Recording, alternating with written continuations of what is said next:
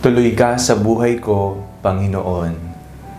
Ako po si Father Fiel Pareha at ito po ang ating segment, ang Daily Devotion.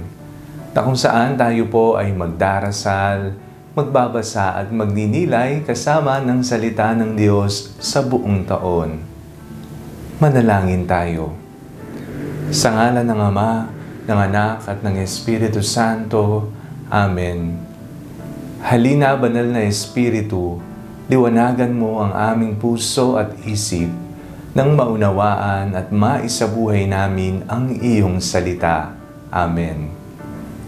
Our Bible passage for today is from the Gospel of St. Luke chapter 12, verses 39 to 40, and I read it for you. But know this, if the owner of the house had known at what hour the thief was coming, he would not have let his house be broken into. You also must be ready, for the Son of Man is coming at an unexpected hour.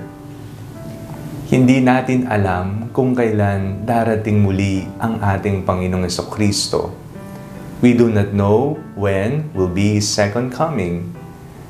Kaya dahil hindi natin ito alam, minsan tinatamad tayong magplano o gumawa ng mga mabubuting bagay, magpalalim ng ating pananampalataya dahil nga hindi natin alam. Walang kasiguraduhan kung next month ba, ngayon ba, bukas ba, next year ba ang pagdating ng Panginoon.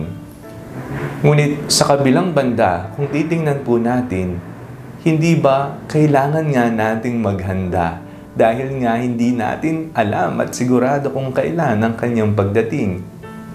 Why not treat each day as the day of the coming of the Lord? Yung tipong iniisip mong darating na ang aking Panginoon, kailangan kong ihanda ang aking sarili. At masasabi ko sa Kanyang, tuloy po kayo, Panginoon, sa aking buhay. Araw-araw, dumarating ang Diyos sa ating puso.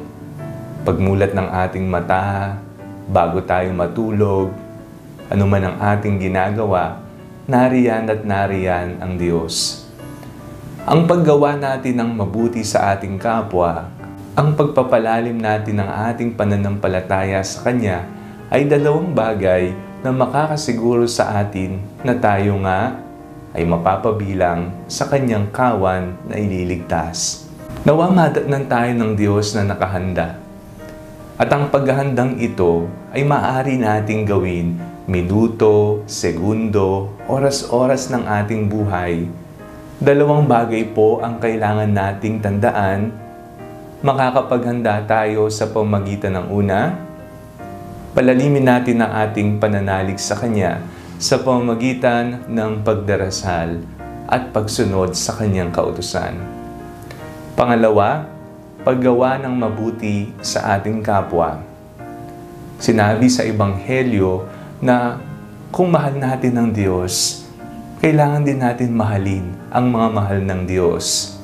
Hindi natin maaring sabihin na, I love you Lord, but I hate my brothers and sisters. Ito po ang suma total ng sampung utos ng Diyos.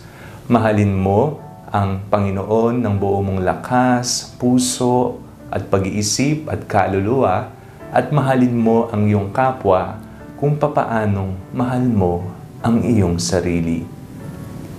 Nawa araw-araw nating masabi sa Diyos, Panginoon, tuloy po kayo sa buhay ko nakahanda po ako.